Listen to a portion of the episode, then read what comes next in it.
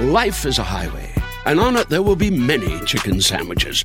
But there's only one McCrispy. So go ahead and hit the turn signal if you know about this juicy gem of a detour.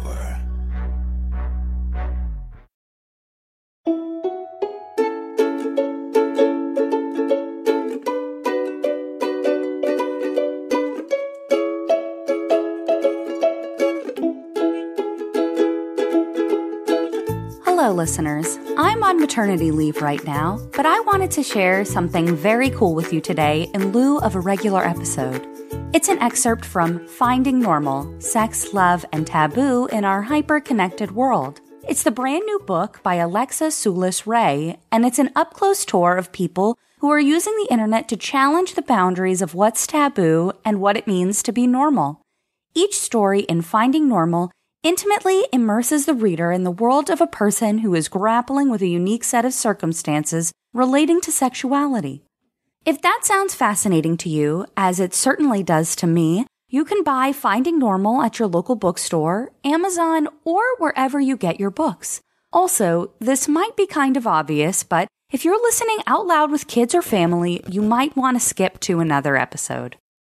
It was early fall, and I was in a heavily air conditioned room on a sprawling university campus, surrounded by block size frat houses and foraging squirrels, when I was sent back in time to what it was like to try to bypass the teachings of your immediate environment, find community, and connect with like minded people about 30 years ago, before ubiquitous internet. More specifically, I was looking through the polyamory collection in the archives at the Kinsey Institute on a mission to find out when and how the concept of consensual non monogamy, or open marriage, came to be known in the mainstream. I knew that the internet had given this relationship template a much wider reach, but I wanted to know how people outside coastal cities or college towns in middle America, rural locations, and Bible belts got information and made connections before chat rooms, meetup groups, and online dating apps. Consensual non monogamy is an umbrella term used to describe a spectrum that challenges the idea that a romantic or sexual relationship should be strictly between two people. It incorporates polyamory, which literally means many loves, and usually describes people in open and approved emotional or sexual relationships with more than one person. But there are many ways to be consensually non monogamous. People might say they're monogamish, a term coined by the sex columnist Dan Savage to refer to couples who might allow for occasional extramarital sex or have some sort of open marriage. You could be into swinging, or the lifestyle, which usually refers to couples who enjoy having extramarital sex but aren't so much drawn to emotional or romantic relationships. The basic premise of consensual non monogamy is that intimacy with other people is permissible if discussed and talked about openly. That it's unfair to expect one partner to fulfill all your romantic or sexual needs. And the idea of true love with a soulmate who can complete you is a cultural script that society expects everyone to blindly follow. I searched through the boxes of material curated by Ken Haslam, a retired anesthesiologist an enthusiastic consensual non monogamy advocate.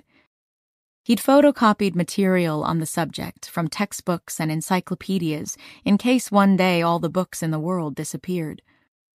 The Continuum Complete International Encyclopedia of Sexuality charts the history of the term open marriage and references the 1972 bestseller Open Marriage A New Lifestyle for Couples, which brought the concept of non monogamy into the mainstream.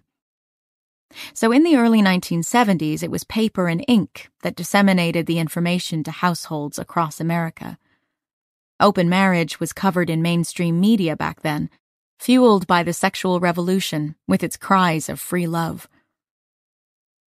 The word polyamory wasn't used, though. Next, I found a DVD of an interview Haslam did with a woman named Jennifer L. Wesp, who is credited by the Oxford English Dictionary, which included the word in its 2006 edition, as the first to use the term. She explains how she was a college student in 1992, online, having a flame war, an online fight, about open relationships on the alt sex news group, when she typed the word for the very first time. Non monogamy was too long, and she wanted to use more positive language. There were boxes of information about The Ethical Slut, a guide to infinite sexual possibilities. It was published in 1997 and came to be known as the Bible of Polyamory. The authors, Janet Hardy, who used a pseudonym for the book's first edition, and Dossie Easton, turned on their head myths about jealousy, true love, and sexual desire. Their mission to shatter the fundamental idea that the ideal relationship is long term and monogamous, and that true love is the result of a lifelong connection between just two people who forsake interest in anyone else forever. They rejected the idea, promoted by romantic songs and film and TV, that true love conquers all and they laughed at one of the central components of the myth of monogamy that there's one perfect person out there who can complete us. For Hardy and Easton, our culture is monogamy centrist. In fact, monogamy is a cultural construct that had led us to assume that any relationship not geared toward lifetime bonding has failed. The human capacity for love, sex, and connection is infinite but most people have been schooled so hard in monogamy that they submerge their identities in relationships, which is psychological suicide. The ethical part of their name meant that abundant love should be practiced responsibly, with openness and communication. Hardy and Easton's book was revolutionary stuff, using the tone of a pair of fed up sluts who were possibly writing from bed in a post coital daze. I'm in the bedroom right now. My life partner is in the bathroom, showering another woman's juices off his skin, they write in one early chapter. They were on a mission to normalize sexuality and introduce the people of mainstream America to a concept called sex positivity, which was first used by educators at the National Sex Forum in the 1960s. With Memorial Day savings at the Home Depot, you can give your lawn or garden beds a pop of color and protection. Right now, get a special buy on Scott's EarthGro Mulch, five bags for just $10. Help your soil retain moisture longer with color that lasts up to 12 months. Shop Memorial Day savings for a special buy on Scott's EarthGro Mulch, five bags for just $10 at the Home Depot. How doers get more done. Life is a highway, and on it there will be many chicken sandwiches. But there's only one McCrispy. So go ahead and hit the turn signal if you know about this juicy gem of a detour. Sex positivity is a commitment to the belief that sex is a positive force in our lives. Someone who is sex positive is open minded and non judgmental about consensual sexuality, whatever form it may take. The Encyclopedia of Sexuality also referred to a psychologist named Deborah Anapol as a leader of the contemporary polyamory movement that emerged in the 1990s. Her book, Love Without Limits, a guide to managing open marriages, got widespread media coverage when it was first published in 1992. She also helped found an alternative magazine about polyamory and ran an early online resource network for people interested in opening up their marriage. I found piles of 1990s magazines with cover stories about consensual non monogamy or open marriage. It was as if editors at all the glossies had a meeting and decided they must all have a take on this new phenomenon. And frankly, you'd be forgiven for thinking that there was a virus threatening marriages across the nation. In the summer of 1990, Glamour magazine asked, Can lovers cheat and still be faithful?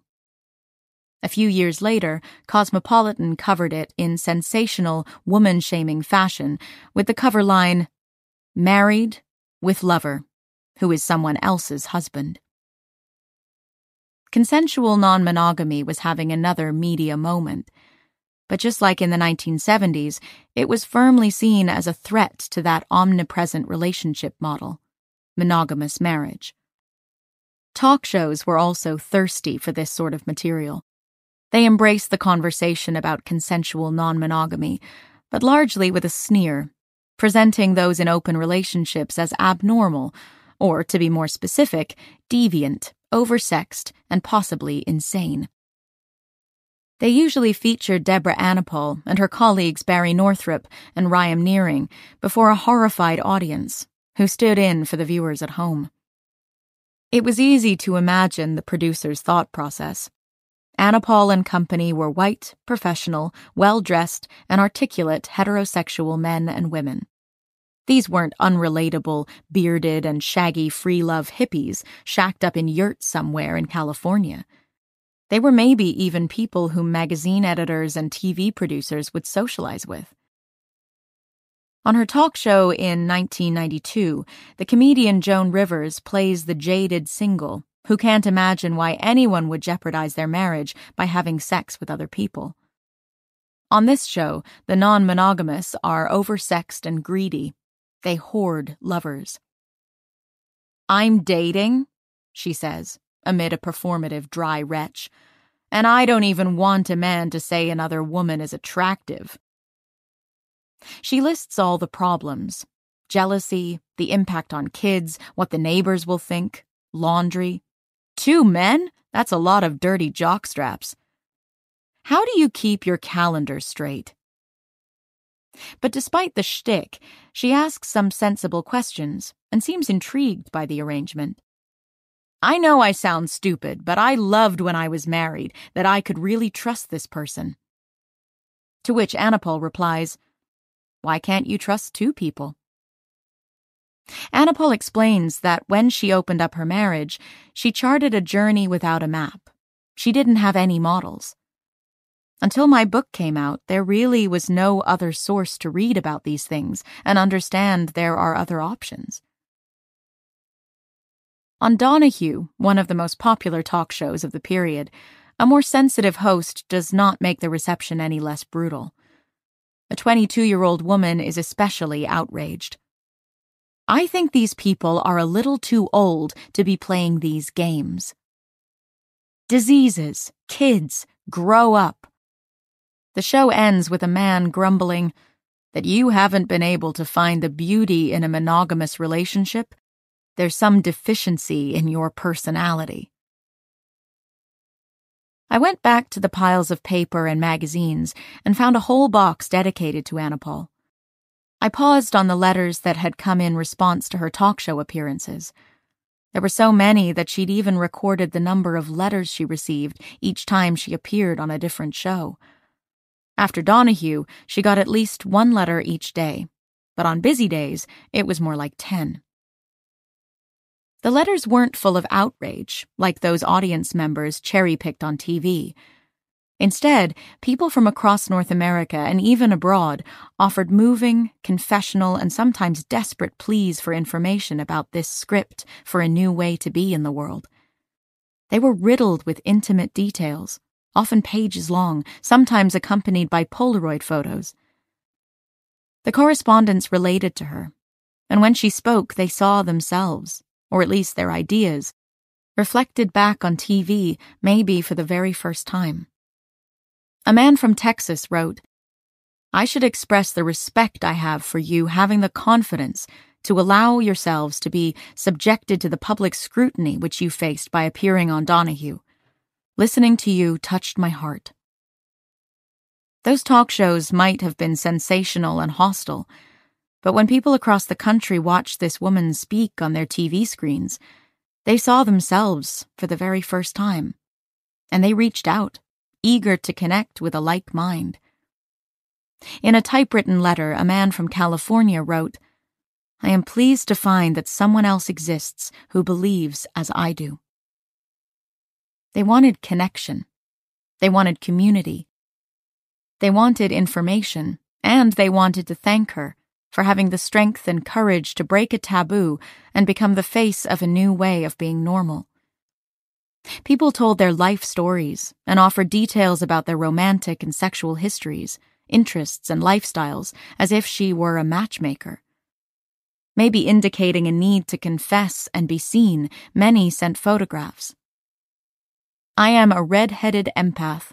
I love children and do not smoke or drink, wrote a postal worker who also provided two glossy self portraits. A 36 year old from rural Mississippi wrote about the trouble he and his wife had finding someone with whom they could develop a discreet relationship, owing to their professional reputations and the fact that they live in the Bible Belt. They included photos because they wanted to meet sex partners, but the pictures also showed Anapol that the letter writers, these anonymous men and women writing from afar, were upstanding, respectable, normal people. For some, the challenge of connecting with like minds and sexual partners was the most frustrating. Even finding Anna name and address was an odyssey. I was glad to see your representatives on the Donahue show several months ago, but I did not write to you then because I wasn't prepared to deal with another disappointment about connecting with people, wrote one. There were many apologies for misspelling the organization's name, usually blaming it on the brief window of time they had to write the information down. A retired couple from Wyoming went on a hell of a quest for a connection with a third person to bring into their marriage. They placed advertisements in magazines and newspapers, but they were unsuccessful. The woman who wrote the letter first saw Anapol on The Jerry Springer Show, a year before her 1992 Sally Jessy Raphael appearance, and made numerous calls to the network asking to connect with Anapol, but they were never passed on. It was sheer luck when, 12 months later, her husband came back from the kitchen and saw her name and address flash on the TV screen. Life is a highway, and on it there will be many chicken sandwiches. But there's only one McCrispy. So go ahead and hit the turn signal if you know about this juicy gem of a detour.